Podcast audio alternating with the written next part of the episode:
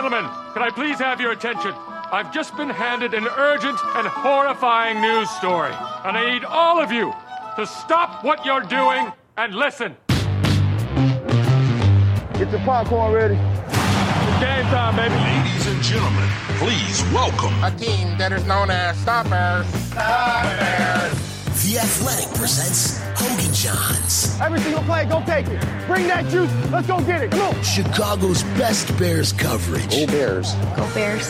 From NBC Sports Chicago, it's Adam Hoge. The Bears angst in general. Everybody's like angry about it, I feel like. Just relax. And from The Athletic, it's Adam Johns. This is just how it is. It's a range of emotions. It's a range of feelings and hot takes. Here they are. Fiery, feisty, and frequently ill-tempered. The Adams, Hogan Johns. And now the hot takes are even coming in from Deshaun Watson. Yeah, even hotter, I'd say, right now. It's the pandemic, everybody. Yeah, it's not slowing down. Welcome in, Hogan Johns with you. This is episode 331. Really? Yes. Man. I give that about, I'd say there's a 65% chance that's accurate. I feel like over time we've had to screw up the count. Yes, yes. I feel like we might actually be off by like 50 right now, but... No. Yeah. You know, those random episodes with Carm, random episodes with JP... Lose count. I'm pretty sure I kept the count, but definitely not off by 50. We're somewhere up there, though. That's a lot of episodes. It's good. Welcome in. You can follow us on Twitter at Adam Hoge, H-O-G-E, at Adam Johns, J-A-H-N-S, and Kevin Fishbane is with us today at K Fishbane, the Fishman. What's up, buddy? Hey, boys. This is my 73rd Hogan Johns podcast with you. See, you would keep count. I have actually no idea. I have no idea. I was going to say, completely made that number up, but it sounds about right. I would think it would be a Kevin Fishbane fun fact. Some spreadsheet. Yeah, well, but it would have to be a fact then. I can. I'll look into it. Okay, you do that. Just find the highest rated episodes, and you'll know those are the ones where I was on. The ego on this guy, I tell you, Adam. You know, if I would just show you, Adam, the text message I get from this guy on a daily basis, beyond like, why haven't you retweeted my story yet? What are you doing right now? What you could be possibly doing during this COVID-19 pandemic that is more important than tweeting my story right now, Adam? Like it's beyond measure the ego he shows in text messages. I can confirm that there were text messages yesterday, and that the Fishman took it so far as to start quoting Michael Jordan. He did. So, I mean, we want to talk about egomaniacs. I mean, it's Michael Jordan and then right below Kevin Fishbane. Hey, you know, it's got the rings. It's got the rings to show for it. So, who would be your Steve Kerr? Pat Finley? Like on the beat? If Kevin Fishbane just had to be like, I've had enough. You know, I'm a hard worker. If you're going to be with me or against me, you know, and just let's set aside. Let's make it very clear. On the Bears beat, I am for sure the Judd Bushler. Maybe amongst this trio, based on our text message the other night, I played the MJ card. You're an exceptional volleyball player, then. Yeah, you know, I'm exactly. I'm just the nice, friendly role player white guy. What? Give yourself more credit than that. I'd give Fishbane like a full Ron Harper role. Ooh, I'll take that. Who's Dennis Rodman?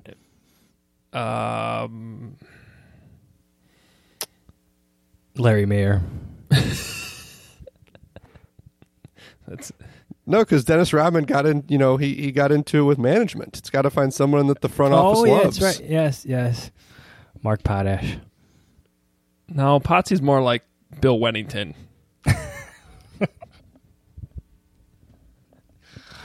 We got off track fast there, guys. No, but it's fun. It's the last dance. It's pretty much all that matters right now in sports, besides Friday night tweets from Deshaun Watson. We're not going to spend too much time on that, but we are going to address it. Then we got some listener questions and hopefully some answers from the three of us for you. And then I need to pay off a long-standing Marvel. My binge watching of the Marvel movies has come to a conclusion. Finally came through. Okay. I'm ready for this. And I have some beef. I have beef to get off my chest. And it's not necessarily at the movies or specifically the last movie. So we'll just leave that as a tease right now. We'll get to it later. I think people think I'm going to come at Endgame hard. It's a little bit different than that, but we'll get to that later.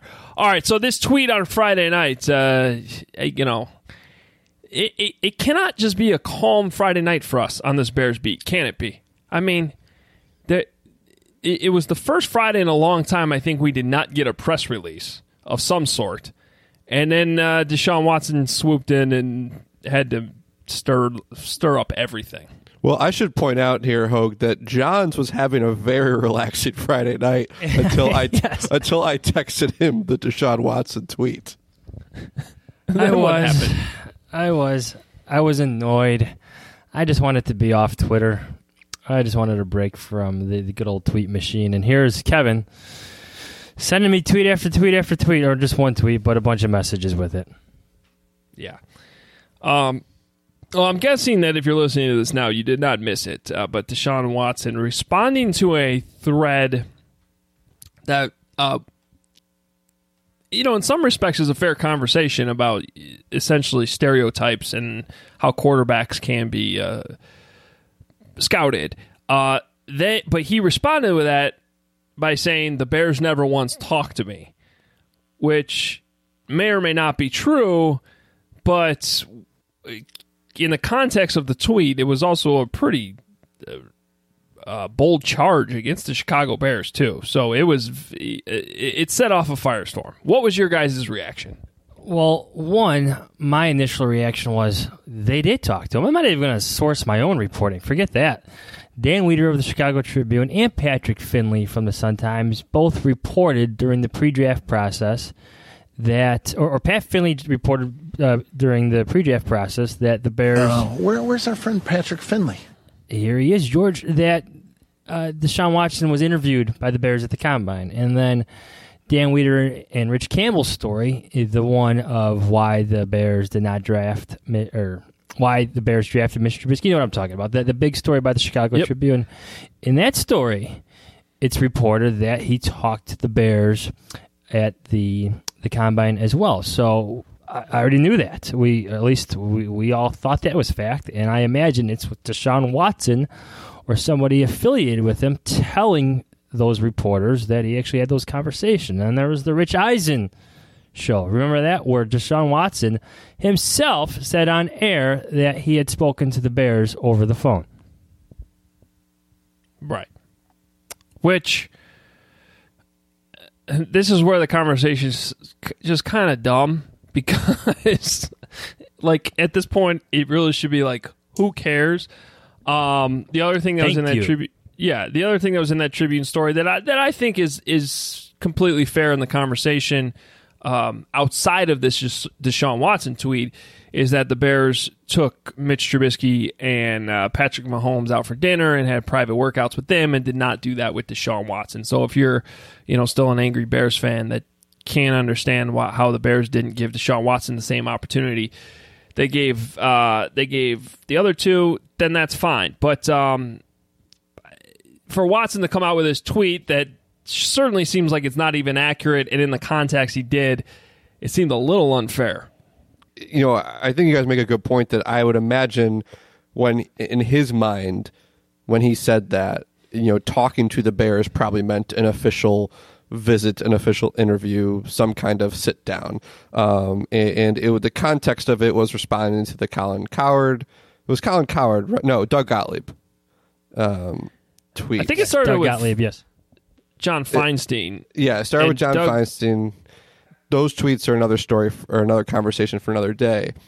But my thing with it is, I understand that national media and football fans and Twitter loves to pile on Ryan Pace for this. I mean, we have seen it. We talked about it last year leading into the Bears-Chiefs game.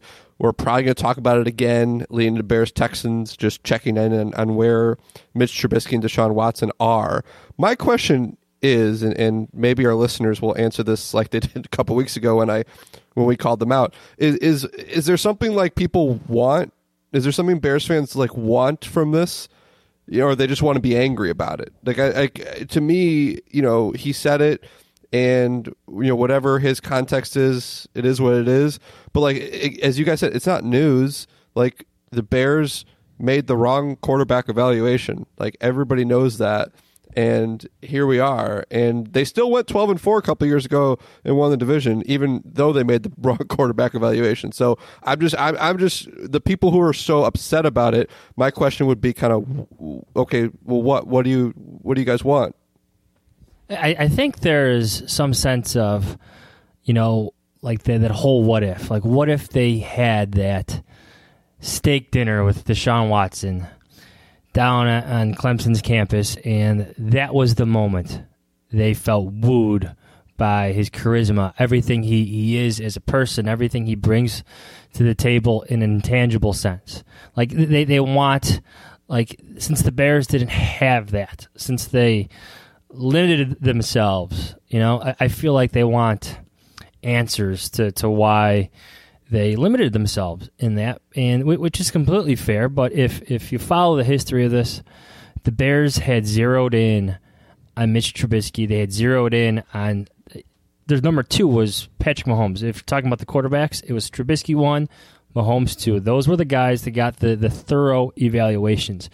And let's be honest, like there was a lot of questions already answered about the Deshaun Watson. Like there had to be more homework into the people, into the quarterback off the field that Patrick Mahomes and Mitch Trubisky were. They didn't have the impressive body of work, right? They didn't have, you know, the national championship and the win over Alabama. You had to figure these guys out emotionally. You got to figure them out from an intangible sense. Like you already saw all that stuff from the Deshaun Watson in a way, so you had to spend a little bit more extra time with the other guys. And I'm not trying to rationalize this, guys, but like, a lot of teams passed up on Deshaun Watson. They had changes at quarterback after the 2017 season. Am I wrong in saying that? Like 49ers, the Jacksonville Jaguars, the Tennessee Titans, the New York Jets, you know, the Chargers, you know, the Carolina Panthers, the Cincinnati Bengals, you know, like he was the 12th overall pick, and the Texans had to trade up to get him, and they had questions about him. I mean, like I think with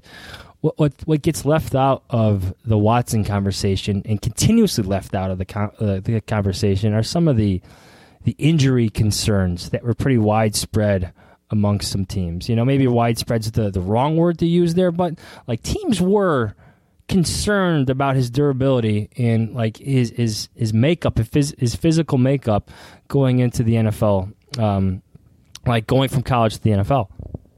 Yeah, I think what continues to annoy me, and it kind of is a combination of what both of you just said together. There's this rush nationally to pile on, but it's not just pile on Pace, like to stoke up the fire again, and it baits the Bears fans into it every single time. So when you have something like Friday night happen, and it's not even exactly fair. I mean, first of all, the racial context. And then, but beyond that, like factually, it's might not even be correct. And now you have this huge firestorm going on where, like, oh my God, the Bears did. Like, a lot of people thought it was news. A lot of people were hearing that for the first time, or that idea for the first time, and they're like, oh man, here's another dumb thing about this that the Bears, you know, screwed up, and it wasn't even really factual. So that's one problem. But then, as that happens, the goalposts continue to move. And too many people are looking at this through a 2020 prism, knowing what they know now, instead of like what you just brought up, Johns, what this was like in 2017. And everything you just said about Deshaun Watson was true. There was also a big issue with his turnovers. His interception rate in 2016 was more than double Mitch Trubisky's. And you have to remember, the Bears were coming out of the Jay Cutler era. And Ryan Pace was determined to fix what had been wrong at the quarterback spot with Jay Cutler for a really, really long time, who, by the way, wasn't that bad of a quarterback. He just had faults, and the Bears were looking to improve on that. And part of that was protecting the football. So, again, we're not trying to excuse what ended up happening. They missed. They missed on the pick. No one's arguing that. But too many people now have, like, revisionist history and are trying to change what the conversation actually was 3 years ago. And, I mean, I'm still getting it on Twitter today. Like, there's just, like, some things that just aren't true. Like, someone throwing the Sun Bowl at me last night. The Sun Bowl statistically looks like an awful game for Mitch. Watch the tape. It wasn't that bad of a game. You can understand why Ryan Pace said the things he said. But people don't watch the tape. They just look at the stats. So that's just one example. I think, too, when you... I'll spin it forward. And, like, here's the only reason this could be current events or looking ahead is if whatever happens in the 2020 season puts the Bears in position in 2021 where they have to draft a quarterback in the first round or in the second, like they need to spend draft resources on a quarterback, then we can have a conversation about, okay, let's look at this front office's track record, and in this scenario that I'm painting, obviously doesn't include Mitch Trubisky on the roster anymore, which is why they would have to make this move, and maybe Nick Foles isn't who they were hoping he'd be. So if we get to that point, and you want to dredge back up, the fact that what happened with Deshaun Watson, how they and the decision to take Mitch Trubisky and the decision to maybe not be as into the Deshaun Watson conversation as you would like to have seen years later, then you can have that talk. But otherwise, there's no like current spin to this. Like Ryan Pace is general manager, the Bears have a 2020 season ahead. Like nothing's going to change there for a while. I think part of this conversation is like it's like I think Deshaun Watson is viewed as like he was such a no-brainer decision. He was a decorated quarterback. He has all the intangibles that you seem to want. Like guys gravitate towards him. You have a coach. His head coach is calling him Michael Jordan. Like the compliments were through the roof. He had the highest floor. That's fair. He had the highest floor. Yes, but his evaluation was more complicated than that. That's the reason why he was drafted at number 12. He was not a runaway first overall pick. Do you think if the Browns knew, or the 49ers, knew that Deshaun Watson was going to be Deshaun Watson, they wouldn't have taken him, with those first or second overall picks? Of course they would have ran to the podium and drafted him if they knew what they knew now about Deshaun Watson. But there was more information in the process. It's why he was drafted 12th overall. And let me just recommend a story, if anybody still wants to debate this, is that Dan Pompey did a great story on former Texans general manager Rick Smith, who is now out of the league. And in this story, it details about how he sort of went rogue in his selection of Deshaun Watson. Even rogue against Bill O'Brien, who's now everything and anything with the Houston Texans, right, in terms of making the selection for Deshaun Watson. So even in the team that selected Deshaun Watson, there were split opinions on Deshaun Watson. So I suggest you check it out. The headline is, "My Heart is Open. Former Texans GM Rick Smith's grief has reshaped his life." But in that is some great Deshaun Watson draft detail that you must check out if you want to be part of this conversation, in my opinion. And you should be subscribed to The Athletic. And if you're not, that's how you can get that story, theathletic.com/HoganJohns. All right, I do want to get some questions in here. And give the Fishman a chance to answer some, too, before he's got to run. So we'll start with Miles Morales at Jake the Dog 93 on Twitter. And the question is, have you completely given up on Trubisky? I try to be as objective as possible and understand that last season was not at all good for Mitch. But to me, the Nick Foles trade still seems more like an insurance policy rather than a brand new QB1. Kevin, I'll let you go first. No, I haven't given up on him. And I think there's an interesting debate to be had over the future of Mitch Trubisky and what it says about Ryan Pace, depending on like where he's playing and what his career looks like after this season. But it's a good question, because I think the three of us talked about it all year last year. The offensive line didn't play well. The tight ends were horrible. There was one good player on offense, and that was Allen Robinson. You know, and a couple of the offensive linemen were fine, but like everything that could have gone wrong around the quarterback went wrong. And you would love to see him lift up his teammates, and he didn't. And he did not have a good season either. But I just would love to see, you know, like, we might never see it here. You know, the Nick Foles thing it's very clear what is wanted, but it'd be nice to see if there's ever going to be a situation as clean enough for Mitch Trubisky to do what they expected him to do in 2019 if all those things are working. You would love to have a quarterback that doesn't need everything to be perfect for him to succeed. But, you know, look, guys, we've all seen the guy make enough plays to know that there's something there. It's just a question of, you know, would he ever put it all together? I'm not giving up on him. I don't think the Bears truly are either. I still think the team views him as the best case scenario. Like, if he finally takes that next step, what that means for the organization is really invaluable. That means this Deshaun Watson, Patrick Mahomes conversation can go away for a little bit. It just means more to the team to have a young quarterback in place. Now there are serious doubts about that. That's why you have this insurance policy, to use Miles' words, in Nick Foles. But I still view him as more of an insurance policy. Like, I'm trying to think of what good phrase I could use here. Like, they've invested. Like, he's a different type of, he's not an insurance policy, but a different type of investment, right? They got 3 years, $21 million, $24 million. They've invested in Nick Foles, whereas the investment sort of ends in Mitch Trubisky this year.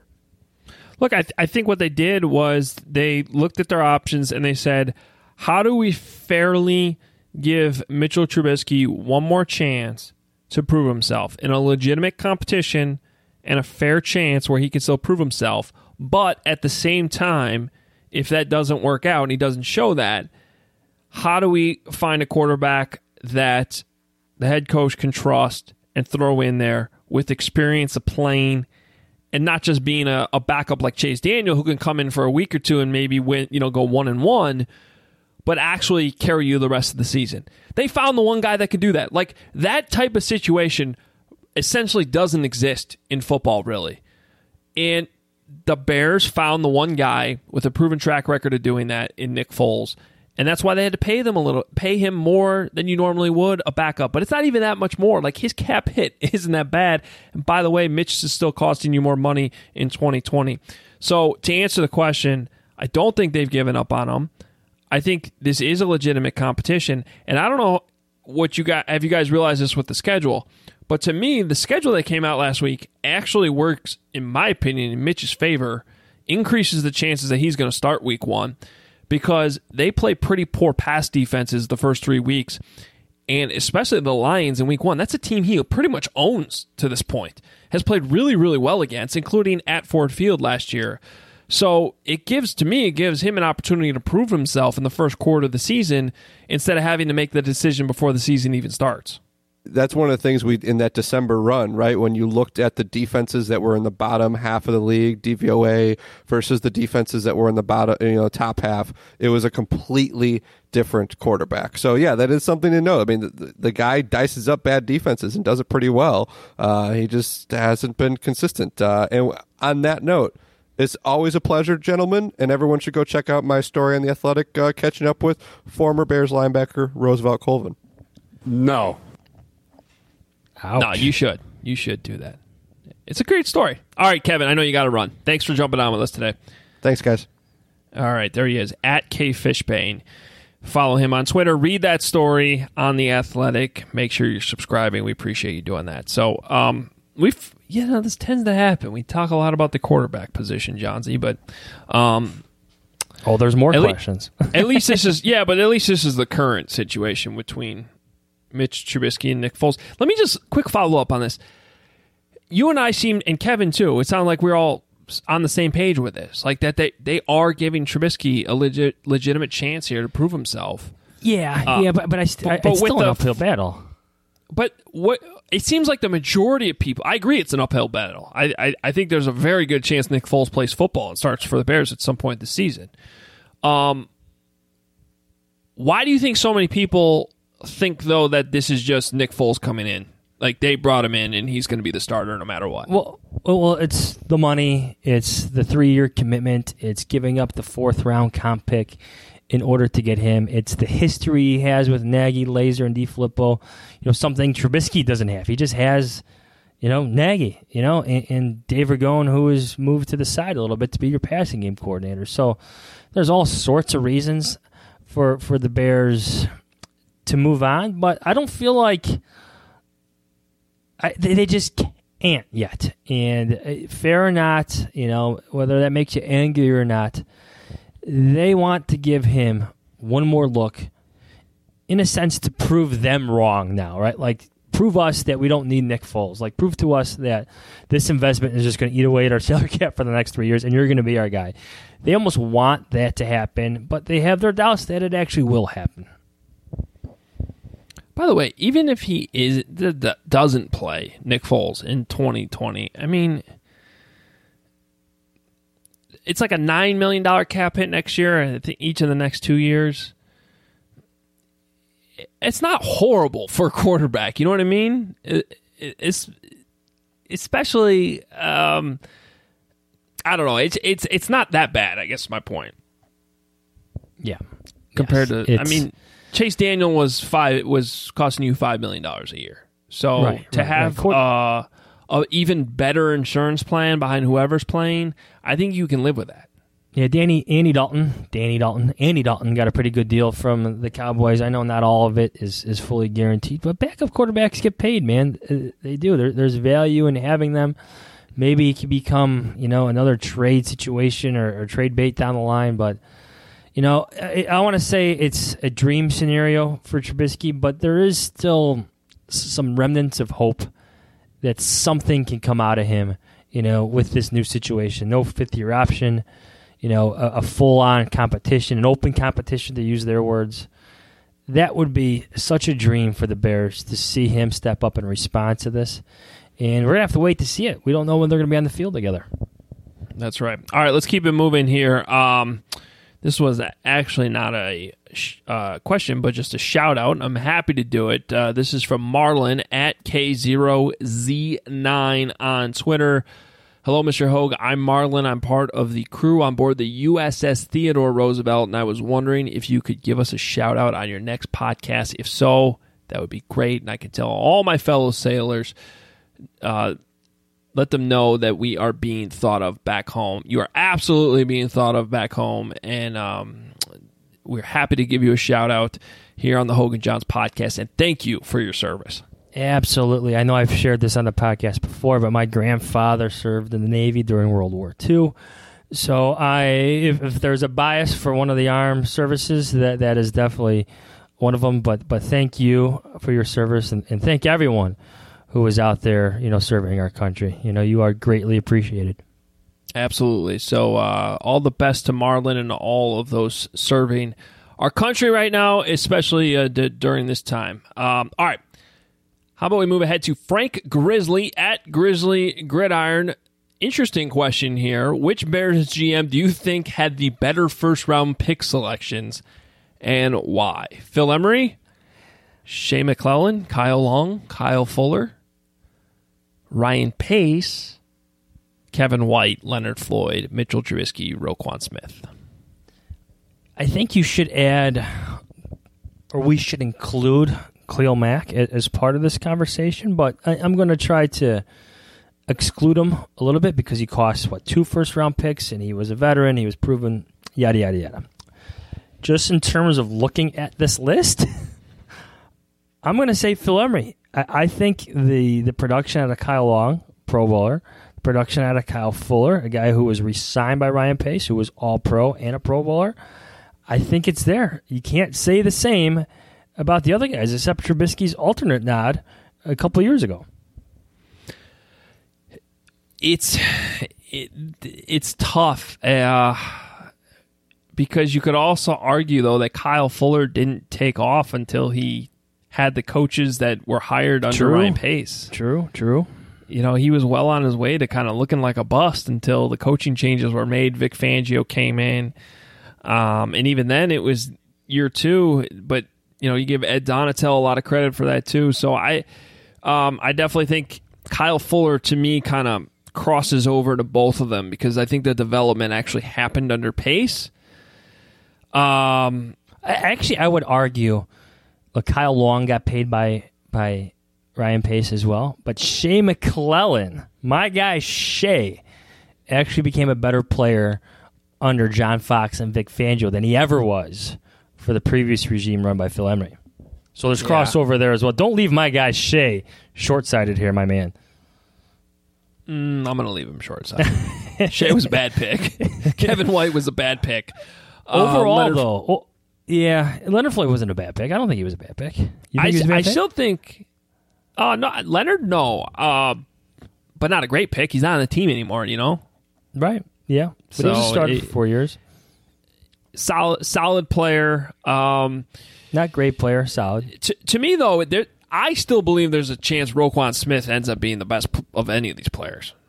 Yeah. I'm still really high on Roquan Smith. Here's another thing, too. Can I add this to the conversation as well? Like, beyond the first round, like Ryan Pace runs away with us. Just so we're clear. Like, if we're talking about, like, drafting on beyond those, you know, a couple picks, like guys like the mid-round guys drafted by Phil Emery, like the Brandon Hardens, the Evan Rodriguez's, Kasim Greens, Will Sutton's. Like Jordan Mills became a starter, but Brock Vereen, Kadeem Carey, Will Sutton. You mentioned like the starters and the value that Ryan Pace got out of his mid-rounds is significantly better. Even the second-round picks significantly better than what Phil Emery did. Phil had Pat O'Donnell and Charles Leno. Late. But pretty much everyone else was Brock Vereen. The list goes on and on. All right. Let's see here. Mr. Conrad, at Daryl Conrad on Twitter. The Bears identified the O-line as an issue. Anyone with two eyes did as well. But then they did very little to address it. Is this going to be an issue, or does Juan Castillo have the magic O-line pixie dust they have told us he does?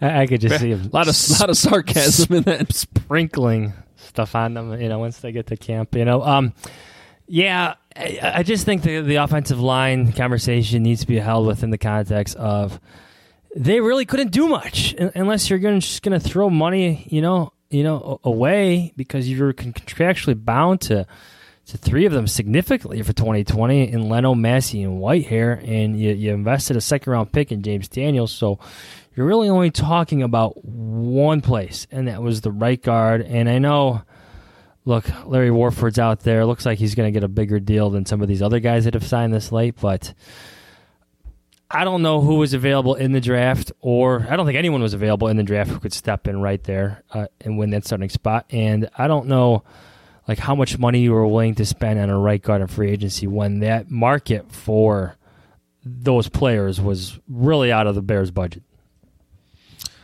Look, I've said this before. You just can't, and I'm a guy who's been pounding the table saying the O-line needed to be addressed too, but the reality is you just can't address every single position with either big money or an early round draft pick. There's just not enough of those to go around. So, you know, if they had taken, an offensive lineman instead of Jaylon Johnson in the second round, we'd be getting the same question about the cornerback spot right now, right? You know, there's just, you can't address every single spot. There's going to be a weakness somewhere.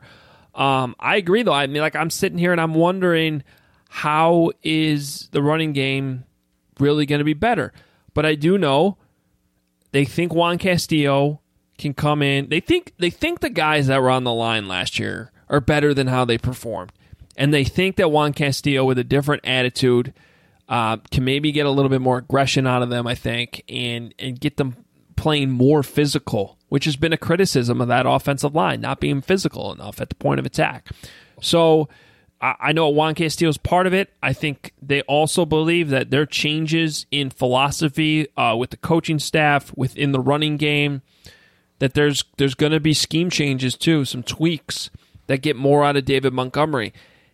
They're putting a lot on the coaches here, Johns, but the coaches are a big part of this too. And so it's hard to sit here and say there's concrete evidence that it's all going to come together, especially when you have an off season where they're doing everything over Zoom right now, and instead of actually, you know, being able to install this stuff in OTAs in a couple weeks. But hey, we'll see. We can't really say it's not going to work until we see it. It's a good segue into our next question. You want me to read it? Go for it. Okay, this is from Jason Sino. Forgive my mispronunciation there. Which position groups, especially considering rookies, do you think suffers the most from not having traditional practices in OTAs, especially right now with the COVID-19 pandemic? You go. Well, let me quickly just say that I think one obvious one that isn't a huge problem, and it's rare that you're in this situation, but you have a quarterback competition where both guys should be pretty comfortable. A lot of times you have quarterback competitions with guys that are learning stuff for the first time. So that's a good thing for the Bears. Let's see. I think suffers the most. See, I'd actually say the offensive line, as much as they struggled last year, you always value continuity. And sometimes, you know what, maybe it is overrated. But bringing back 4 out of 5 starters when you can't practice and you can't get guys comfortable next to each other, it's okay for the Bears. Again, not ideal because there's serious questions about what they did last year. But just in terms of a continuity, consistency standpoint, like the Bears, that's a positive, I would say, for the offensive line. I do wonder, though, like if you're Juan Castillo and you're trying to get these guys playing more physical, man, you need practices to do that. To install that mindset, really. So maybe they get it. I mean, maybe there's training camp by August, and they can do all that. But that's one question mark I'd have right now. I'd say the wide receivers too. I think like Anthony Miller. He's obviously hurt right now, but assuming he would be out there by training camp, like that's a guy that still needs to be a little bit more dependable and route running and knowing what's going on and doing the right things. Mooney, that's coming in, the 5th round pick from Tulane, like he seems to have route running ability, but you know it's a big jump to go from Tulane to the NFL. Practice time matters. You know, even depth guys that are competing like Riley Ridley, Javon Wims, like that's a position that I think could suffer. And then even another draft pick, Travis Gibson. You know, he's basically making a position change from where he played at Tulsa on the line to becoming a 3-4 outside linebacker. That's tough to do over Zoom. To me, it was a couple of things. Like when I thought about this question, it was what type of chemistry could be developed that isn't being developed right now between Jimmy Graham and Mitch Trubisky or Nick Foles. Like Jimmy Graham's going to be an important part of this offense. And they're not throwing the ball to him right now. Maybe they could organize something because we have seen video of Allen Robinson working out with Mitch Trubisky, released some photos on Instagram. Maybe he could get involved in that. But it's not the same as having the on-the-field coaching as well that you usually get at this time of year or soon will be.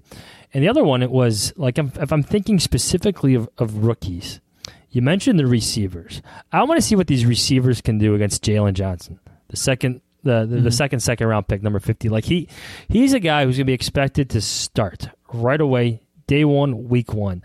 I want Allen Robinson to put him through the ringer. I want Anthony Miller to use some of that Memphis grind and get in his face a little bit. I want him tested if I'm the Bears. You need this rookie to feel out these wide receivers at the pro level, and he's not getting that experience right now. Again, maybe something can be arranged. Maybe these guys are healthy. Maybe they can get together and have small workouts, but it's still not the same as the practices they would have if they were at Hallis Hall on the field. All right, one more football question, then a fun one. German, I don't know, at Orangerman on Twitter. Hello from ever sunny Israel. God, I love our international listeners. Other than quarterback, what positions do you think there is a real competition for a starting job? Obviously, right guard, right? That's one that seems to be open right now.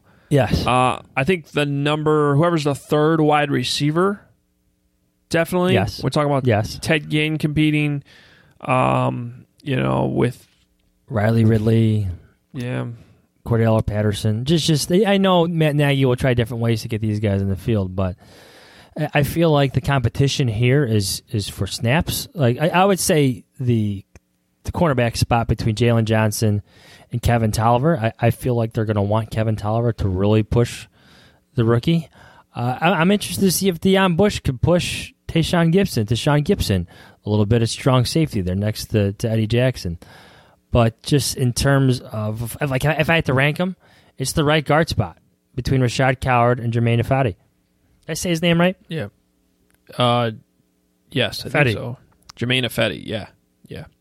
I will sneak in the part two of this question, too. After a down year, how can Nagy make Tariq Cohen a substantial weapon on offense again? Look, I always go back to the playoff game against the Eagles on this one. The second the Bears lost their tight end, Tariq Cohen was taken out of the game by Malcolm Jenkins. No one was hurt more by the lack of tight end production than Tariq Cohen, and that existed all last year because the Bears got no tight end production. So if they... You know, whether Jimmy Graham goes off this season or not, if he can at least command attention and Cole Kmet becomes a weapon too in the passing game, that will help Tariq Cohen get more looks open where he can have more space around him and use his speed to make big chunk plays. Yeah, Matt Nagy calls him an adjuster, but that first adjuster in his offense starts with the tight ends. Tariq Cohen comes after that. So I know there's concerns over his production. I know there's concerns about his long-time place on this team because he didn't get the contract extension that Eddie Jackson got, but there's still belief that he could be a considerable or maybe even a significant threat for opposing defenses. All right, we'll end on a fun one. Matthew Tolley at the big MT _06 on Twitter. Johns, what is the best TV show or movie that you have watched during the quarantine? All right, I'll go first because I know you got a rant coming. I've watched three. I know it's coming. You've forewarned us. I have three shows that I have started, three shows I started watching during the quarantine. The Wire, which I finished. Downton Abbey with my wife, which we are in season 5. So still have some time to go through that. And then I'm on to Season 2 on Ozark on Netflix. So I could not stop watching The Wire. Like I would find myself forcing myself to go to bed. How many seasons is The Wire? 5. It's only 5. But I'm not watching Downton Abbey. I haven't watched Downton Abbey in like 2 weeks. But it's been started. Yeah. Okay, I'm glad you're on Ozark. The answer to the question on my end, the best TV show by far, Ozark Season 3. Was outstanding. And I think it's so rare for shows to get better in season 3. I think The Wire is an example. In fact, I haven't even really seen The Wire, which I should. But I've always heard that season 3 is like really good after a down season 2. Season 3 and 4 are fantastic. Season 5, if you're a newspaper man like me, you're wondering what the heck is going on at the Baltimore Sun, but it's another story. But I guess my point is, I think when shows... The greatest shows of all time usually are managing to come back up in season 3 or are still peaking in season 3, whereas too many shows, like I'll even give an example of another show, Netflix show that I love, and that's Bloodline. But by the time you got to season 3 and it was over, you're like, yeah, it was about time for it to be over. You know, even as much as I love that show. Ozark, outstanding season 3. So that's my answer to that side. I haven't watched a ton of movies. Let me give a quick shout out, though, to The Hunt. I don't know if people have heard of it. It's I think I mentioned it a few weeks ago, actually. But it's got like some political undertones behind it. It's a very kind of bizarre movie, but I enjoyed The Hunt. So check that out. But I guess my answer to the movie, and this maybe surprise people considering they know what's coming, I think Avengers Endgame is the best movie I've seen since the quarantine began. Whoa. I thought you were going to rip this movie. I know you did. I thought the movie was great. I have a very strict... Everything I prepared is just now meaningless, but please continue. I have a very strict rule about movies being over 2 hours. I do not like it, and I liked... One of my favorite things about all the MCU movies is that they're almost always right around 2 hours. So shout out to that. So for this one to go 3 hours and have my attention and me still think it was good, to me, I think means that's significant. Here's where my rant's coming, Johns. You know that I've been using this AMC list, right? To the order to watch the movies. We've talked about this. I want to even say one of our listeners is the one that suggested this. Do you know what I'm talking about? Because there's a... Oh, there's the Marvel order that... Yes. Makes sense. Yes. Okay. Right. So it's not based on the way the movies came out, but there's a... It's on. I can tweet out the link again. We've tweeted it a couple times. There's... It's like basically a column that we would write, except it's about movies. And it lists the order that you should watch it based on, like, the storytelling involved in all the movies, because they're all intertwined, and a lot of times they're connected by what happens in the post-credit scene. So this list has been great, and there's like a blurb on each movie, and they don't have any spoilers in it. Like, it just explains, well, here's why you should be watching this now. And I have it bookmarked on my phone because I literally go back to it every time I'm ready to watch the next movie. Here's which one I need to watch, and here's why. Great. Awesome. So I watched Infinity War the other night, and I did what I always do. I go to the next one. I knew it was Endgame, but I just wanted to read, the next blurb. Read it, and then my eyes happen to drift to the next one, which is the new Spider-Man movie, Far From Home, the last one that's on this entire list. So 23 movies are on here. There's never once been a spoiler alert. There's no reason why there'd be any harm for me reading ahead. And sure enough, for some reason, Johns, in the blurb on Spider-Man Far From Home is the biggest freaking spoiler you could have in the entire thing, essentially ruining Endgame for me before I watched it. So this is where your rant comes in. It's not even a rant. It's just I'm really upset about it. I'm still upset about it. What are you doing? And I'm not going to bring it up what the spoiler is, obviously, because if you haven't seen Endgame, I don't want to do the same thing to you. But if you have been using that AMC list, or if I tweet it again and you want to use it to watch the movies, whatever you do, do not read the Spider-Man Far From Home blurb at the end, because, and those who've seen Endgame, you know what the spoiler is I'm talking about, the big one at the end. The whole time I'm watching this movie that I enjoyed, I knew what was coming, and it ruined it. It was awful. And you know what I'm talking about, right? Yes. Wait. Did you still enjoy Endgame?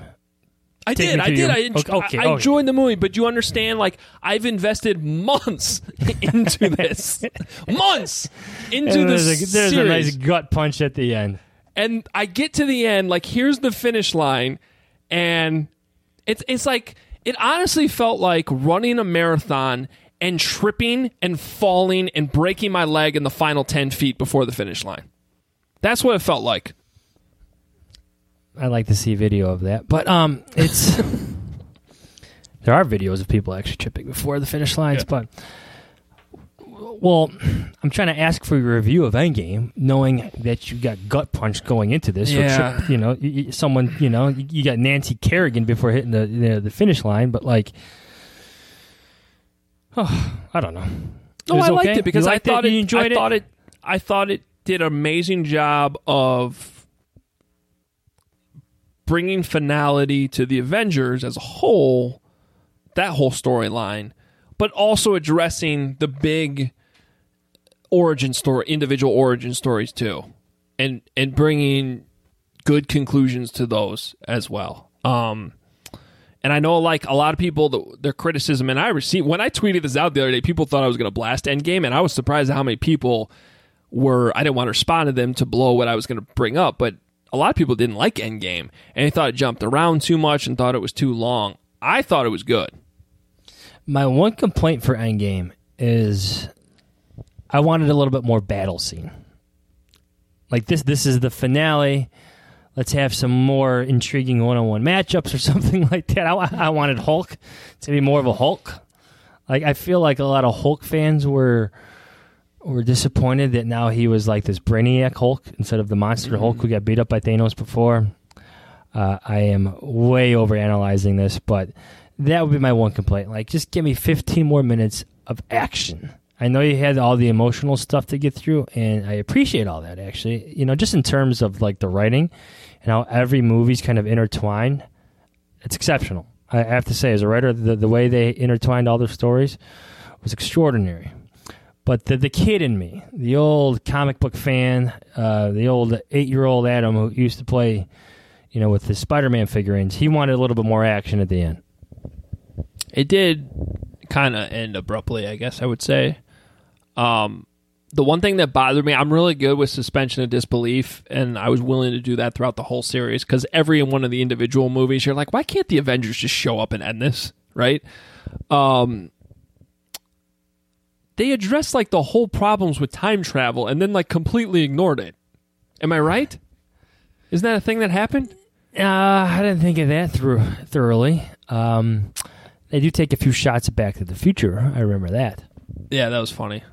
I do like the cultural references, and the music got really good towards the end, too.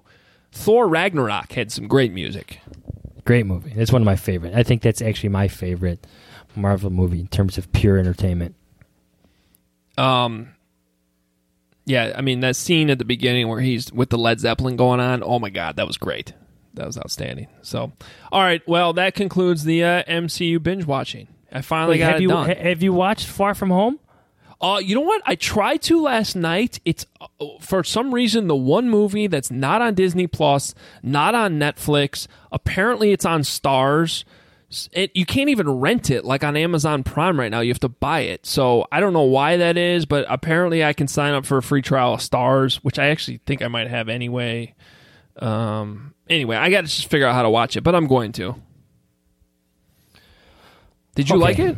I did. It's one of my favorites. Yeah, it's top five. You watched that on the way to London when you were dying. Yeah, if I remember right. So I made sure to watch it on the way back home from London when I was no longer dying. All right, good episode here. I always enjoy answering your questions, and I thought they were good questions today. So sorry we had to keep going back to the Deshaun Watson, Trubisky stuff, but. Apparently that's never going to end. It is what it is. Just take a deep breath, everybody. That's how I would say. It's hard right now. I know. Stay strong, people, man.